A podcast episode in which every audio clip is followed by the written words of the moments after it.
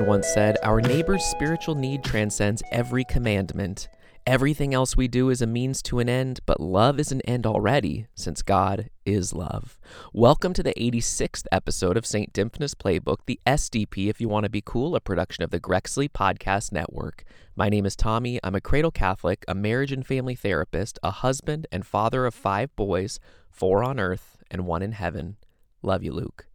And I'm here to fill the void of Catholic conversations about mental health because we have to rediscover the call every single one of us has to reach out to our neighbor and show them true love, the willingness to walk alongside them through their darkest night. We like to kick it off around here with a quick refresh of our notifications. It's time for St. Dymphna's Mentions.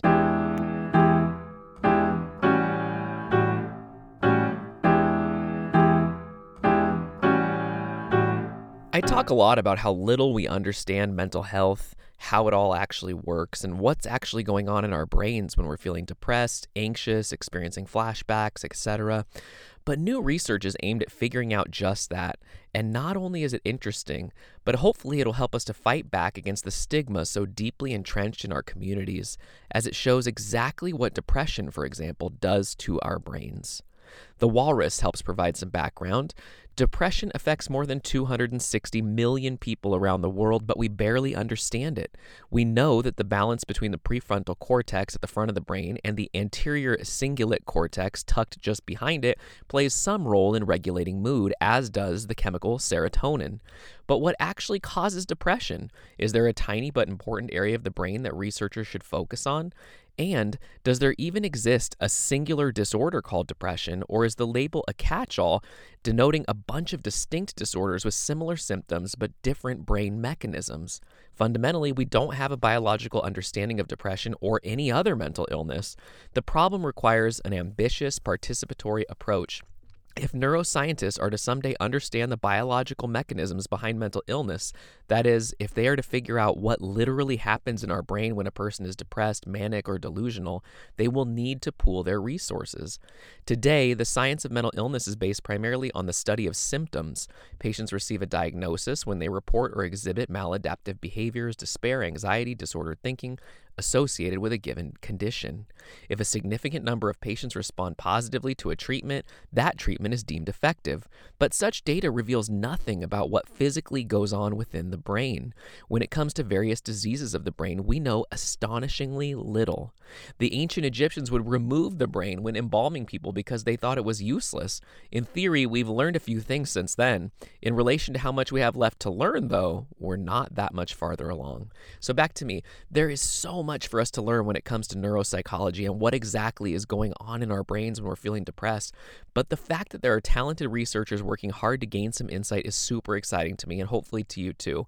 Recognizing the physiology of mental illness is something that I think is vital to helping people understand exactly what's going on, to help people realize we can't always just suck it up and feel better and to help people realize that sometimes we might need medication to feel better, and there's absolutely nothing wrong with that.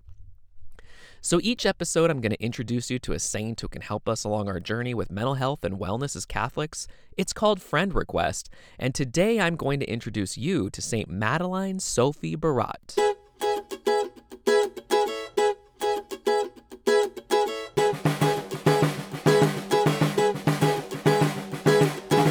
Born in 1779, her mother's labor was induced because of incredible stress and terror over a huge fire at the neighbor's house, and Madeleine was born two months premature and was considered extremely fragile.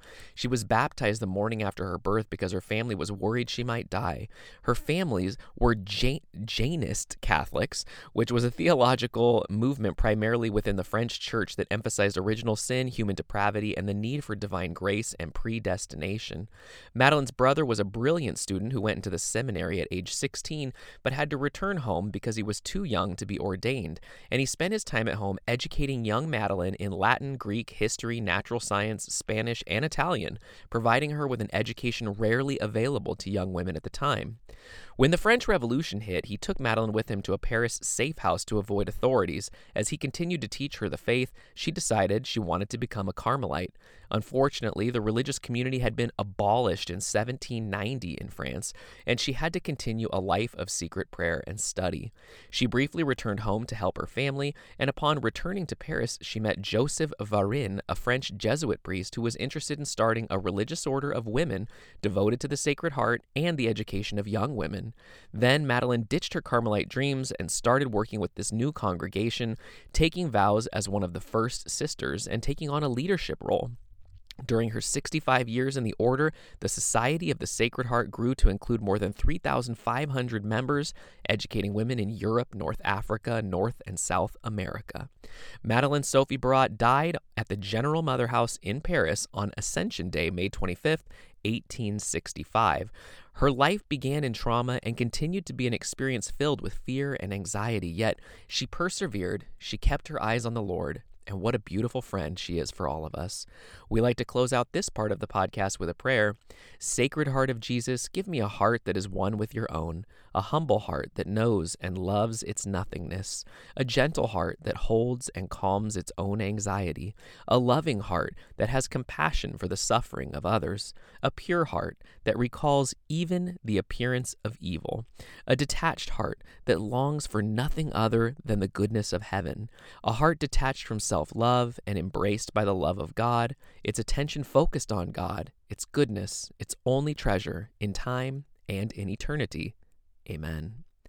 And now you can't do therapy over Twitter, but I'm happy to take your tweets and help you explore a bit in the hopes of finding a light in the darkness. It's time for Twitter therapy.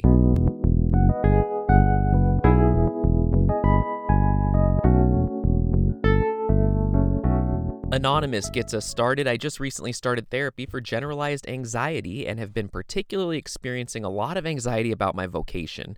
I'm currently engaged and feel confident God is calling me to this vocation of marriage, but I've had a lot of anxiety about it recently as well. Let's start by praying for Anonymous for peace, consolation, and a clear answer from God as how best to move forward. Our Father, who art in heaven, hallowed be thy name. Thy kingdom come, thy will be done, on earth as it is in heaven. Give us this day our daily bread, and forgive us our trespasses as we forgive those who trespass against us. And lead us not into temptation, but deliver us from evil. Amen. Thank you so much for sending this question in. And I think it's important to know that you are not alone. So many of us are facing anxiety in the face of difficult life decisions. So many of us are wishing we could just hear the voice of God give us a clear and definitive answer to what we're supposed to do with our lives. But no matter how much we pray and ask and beg, we don't hear that voice loud and clear.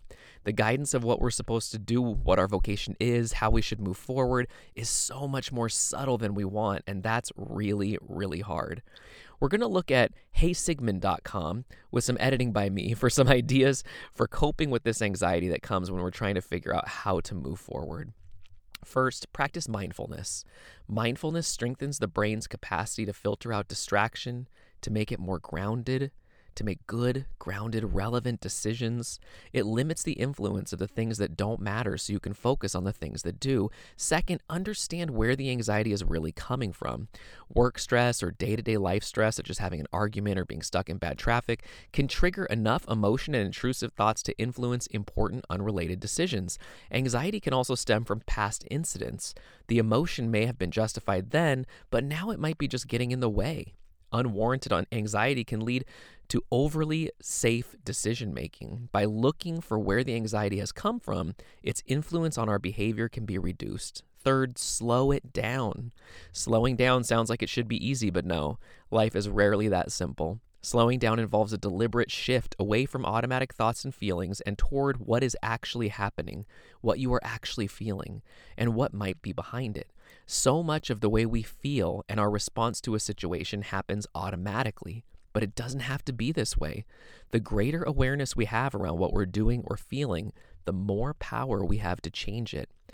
Fourth, try challenging the presence and influence of anxiety by acting as if there is nothing to be worried about. This might be difficult, but the more you do it, the easier it will come. Stay with the moment. Right now, you're okay, and you'll keep being okay, even if it doesn't feel true for you. Act as if it is. The point is reducing anxiety enough so that it doesn't force itself into decisions when it isn't needed. Lastly, just because there are choices doesn't mean there is a wrong one. What decision would you make if there wasn't a wrong one? Often, the way anxiety makes decision making of uh, harder is by tricking us into believing that there will be a right choice and a wrong choice, a good choice and a bad choice.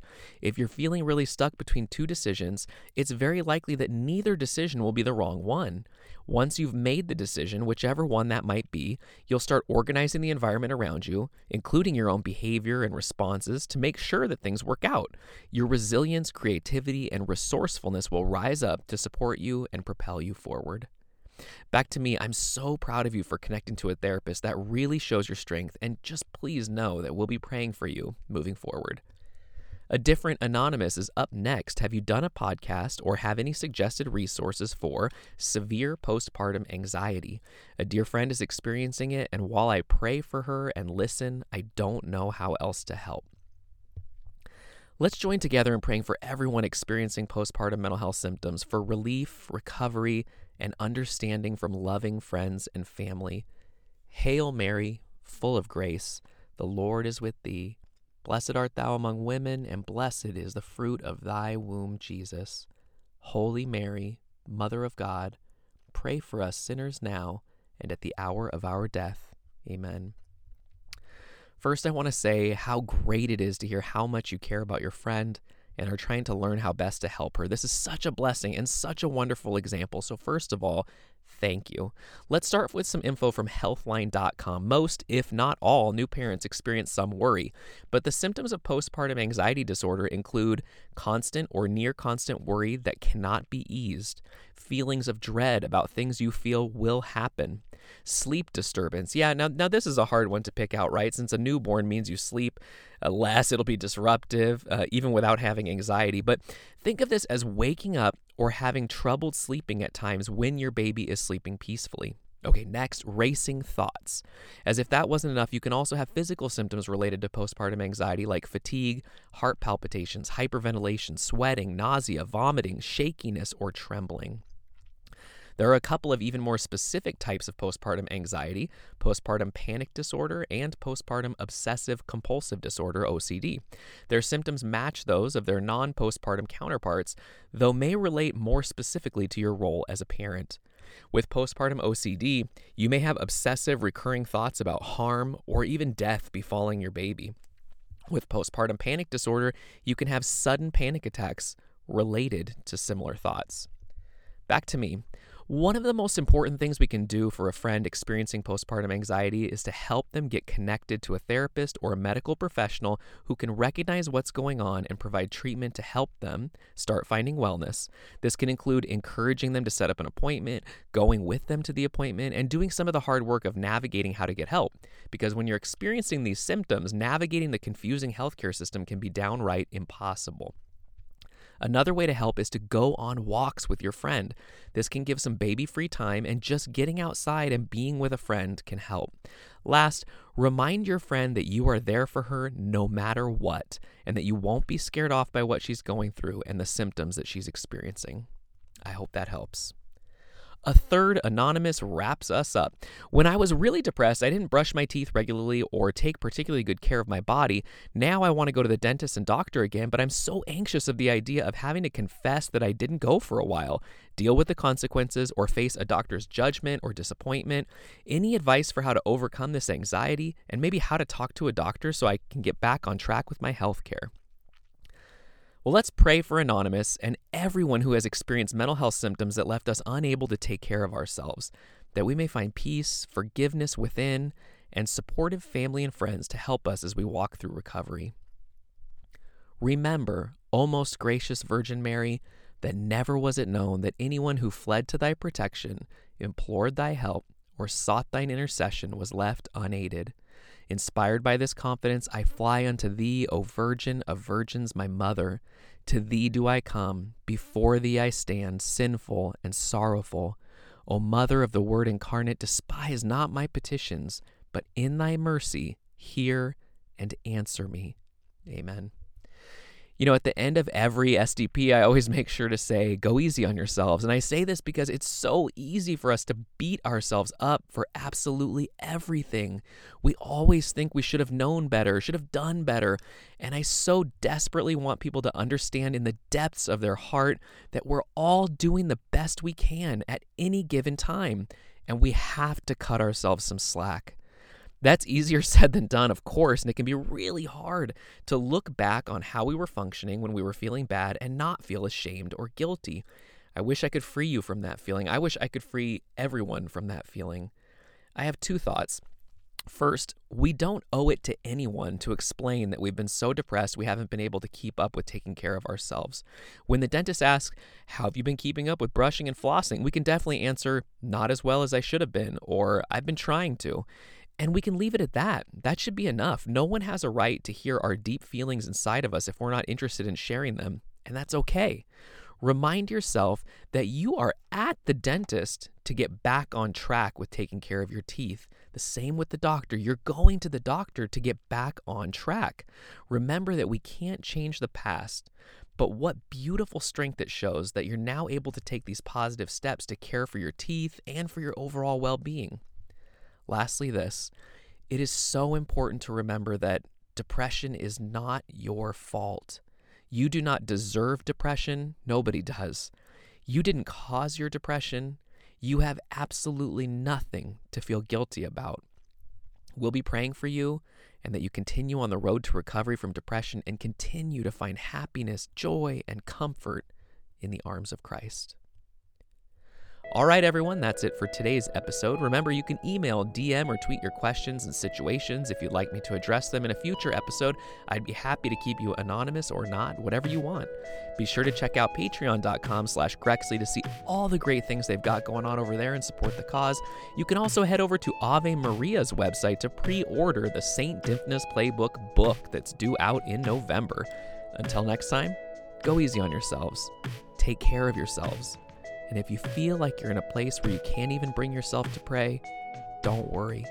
I'll be praying for you, and so will Saint Dymphna.